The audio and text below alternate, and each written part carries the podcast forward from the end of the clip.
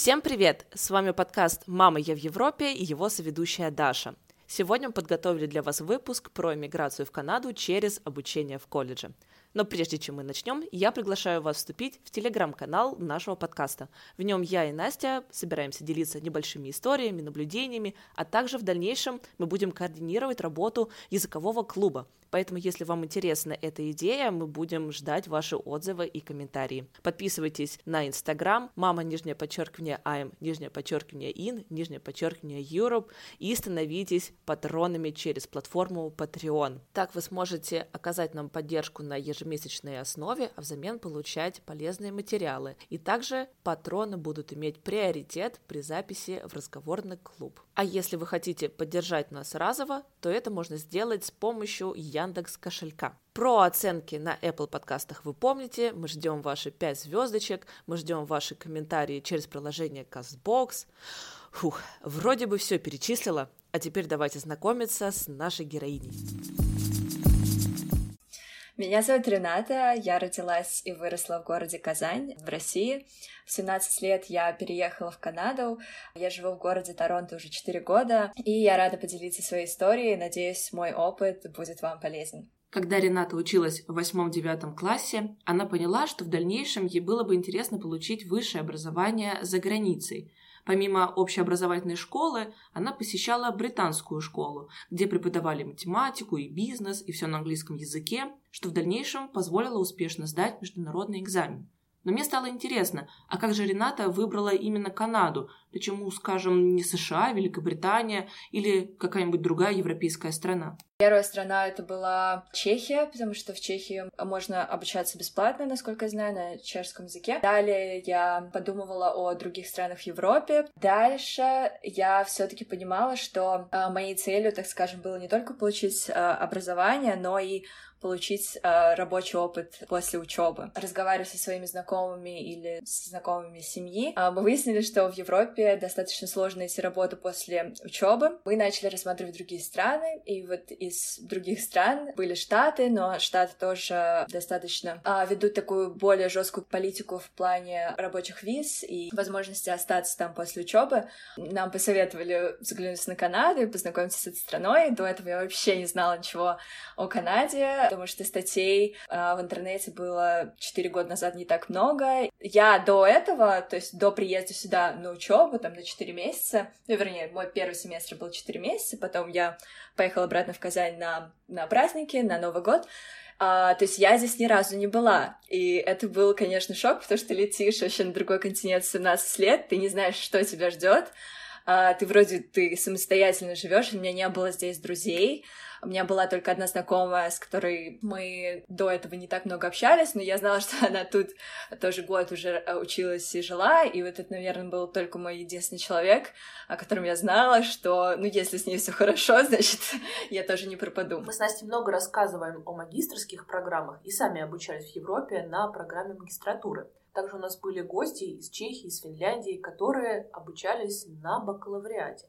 А вот что такое колледж, для меня оставалось не до конца понятным, поэтому попросила Ренату дать небольшие пояснения. В Канаде достаточно такая свободная система образования, то есть и канадцы не все поступают на программу бакалавриата с самого начала, то есть некоторые берут программу в колледже, и даже некоторые обходятся именно ей и дальше строят свою карьеру, то есть после того, как они закончили колледж. А колледж — это также высшее учебное заведение, но оно предоставляет программы не только бакалавриата на 4 года, но также трехгодичные программы. То есть тебя в колледже учат наиболее таким техническим навыкам, практическим. Ты приходишь на работу, ты уже знаешь, как оно будет работать. А, и у тебя нету такого, такого большого вопроса, научиться чему-то сложному или все, допустим, программы, которые э, в индустрии используются, мы изучали также в колледже. Нас познакомили со всем, что в реальном мире используется. То есть было очень легко, так скажем, после окончания колледжа пойти работать и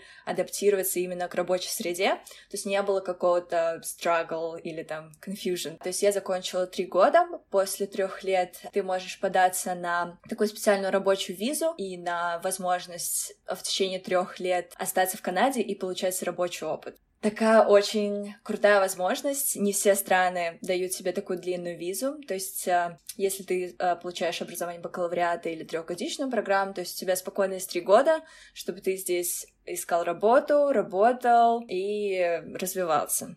Таким образом, колледж в Канаде — это высшее учебное заведение, которое дает качественное образование, и обучение здесь в основном направлено на приобретение практических навыков. Условно, колледжи можно разделить на общественные и технические.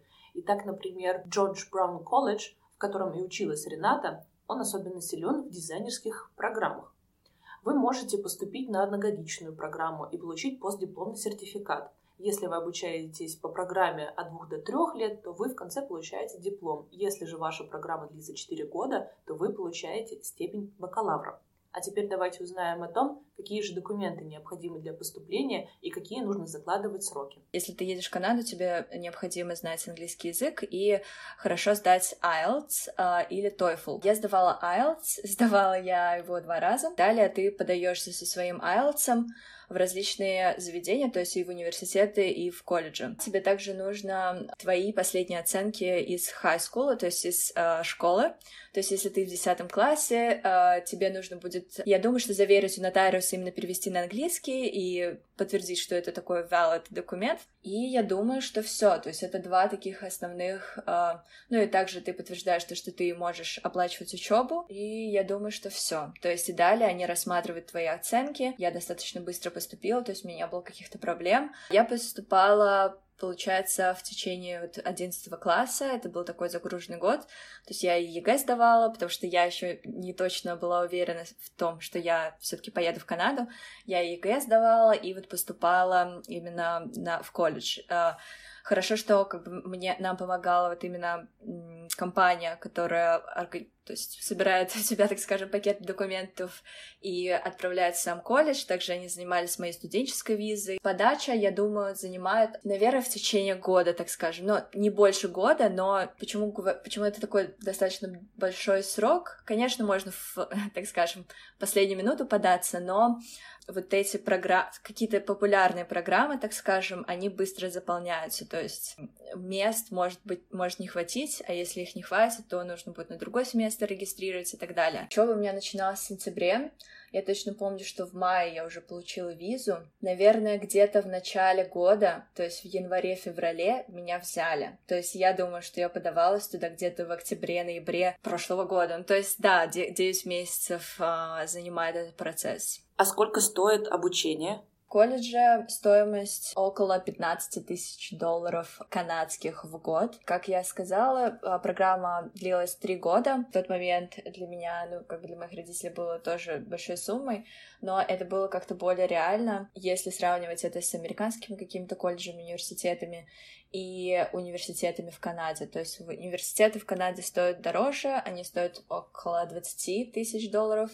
Я начала работать э, со второго курса. Также э, лето у меня было здесь свободное, то есть летом я здесь осталась и также работала. Full тайм я работала во время перерыва, как раз летом, и part тайм я работала во время учебы. И всю учебу, так скажем, я работала и как-то, так скажем, финансово помогала своим родителям именно своими расходами там на жилье и питание. То есть, мне кажется, я оплачивала себе более-менее полностью жилье. Ну, то есть я жила не так не в каких-то супер хороших условиях, я бы сказала, то есть все равно как-то так скромновато, но в любом случае, мне кажется, я в тот момент, когда училась, именно жила в библиотеке, проводила там очень много времени, то есть жилье это был такой пересадочный пункт, там поспать и так далее.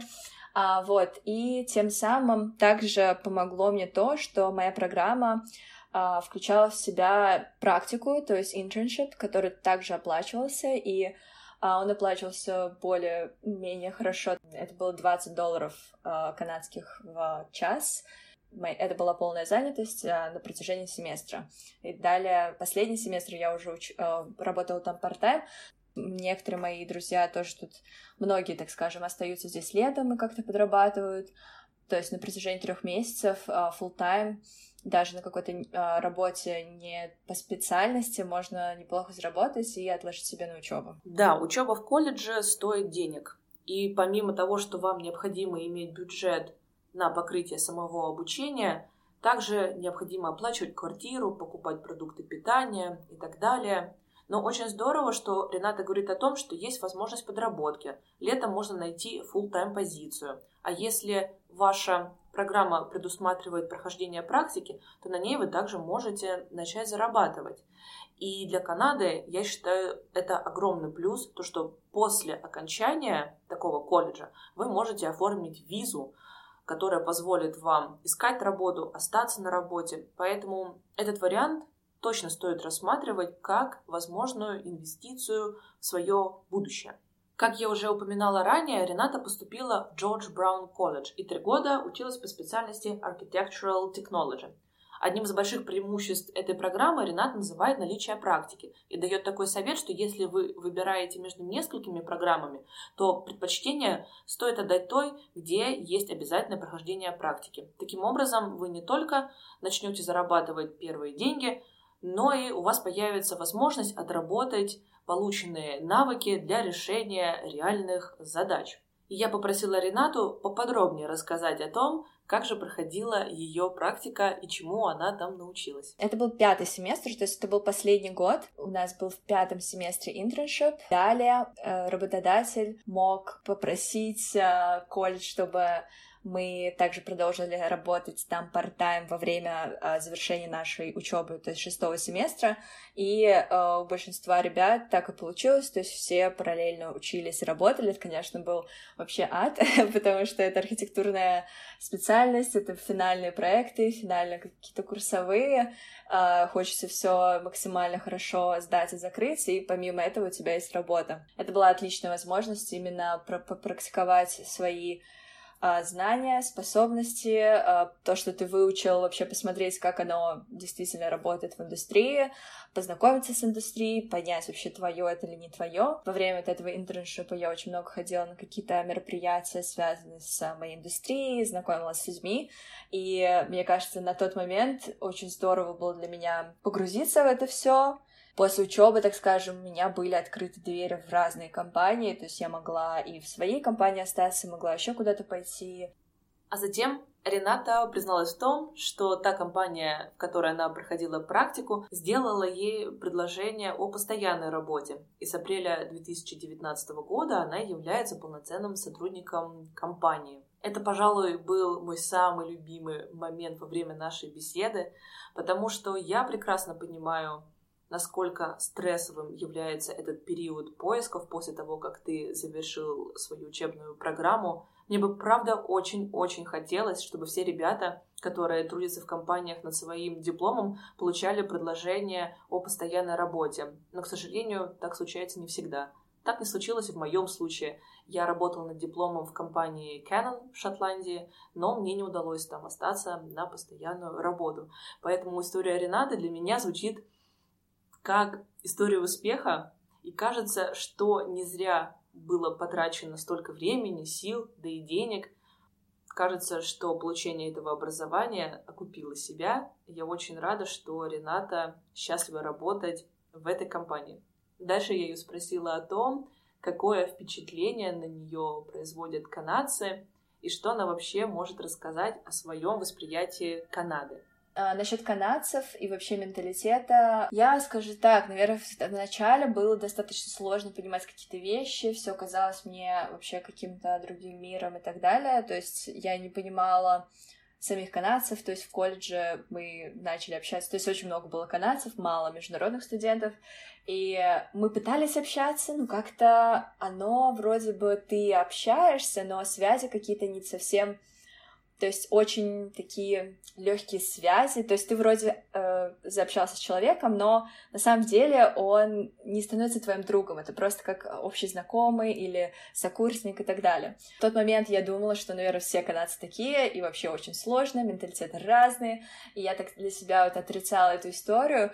И потом, наверное, через год все начало меняться. Я просто отпустила эту, так скажем, э, отпустила вот это вот предубеждение и просто общалась спокойно со всеми, и, наверное, оно ушло, потому что действительно я нашла и хороших друзей канадцев, и вообще других приезжих э, мигрантов с других стран, и как-то все так вообще ассимилировалось, что нету вот каких-то таких сейчас ограничений, убеждений, то есть все на самом деле очень много я поняла для себя, что зависит от воспитания, вот как канадец, канадец был в каких условиях, какие у него культурные ценности, там, родители, которые э, ему дали, да. То есть это все вот э, как раз-таки зависит больше от этого, нежели от вот этого слова канадцы.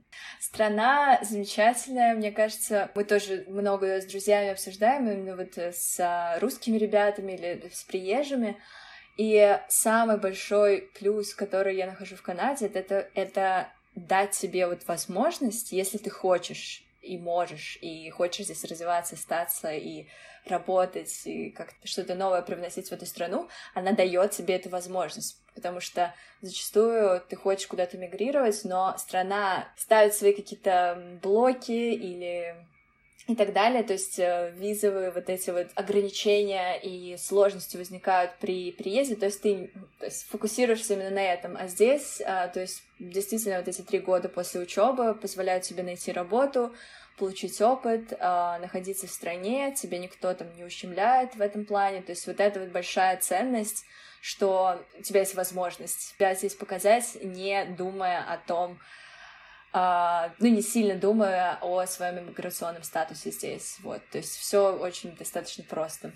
Uh, и в самом, сама Канада, то есть uh, мне нравится какой-то открытостью, тут достаточно общество, которое склонно к изменениям, то есть они принимают какие-то изменения, которые происходят в стране, в какой-то политике, изменения которые привносятся в законы и так далее. То есть вот эта открытость э, к принятию чего-то нового, это, конечно, тоже здорово, потому что если ты хочешь что-то поменять, ты знаешь, что, что эта возможность у тебя будет. Также я бы упомянула то, что Канада достаточно развита, но также стоит на этом пути развития дальнейшего и поощряет тех, кто привносит какие-то новые идеи и это тоже радует с той точки зрения, что ты знаешь, что, что если у тебя появится какая-то инновационная, интересная идея или идея там, для бизнеса или стартапа, она также будет...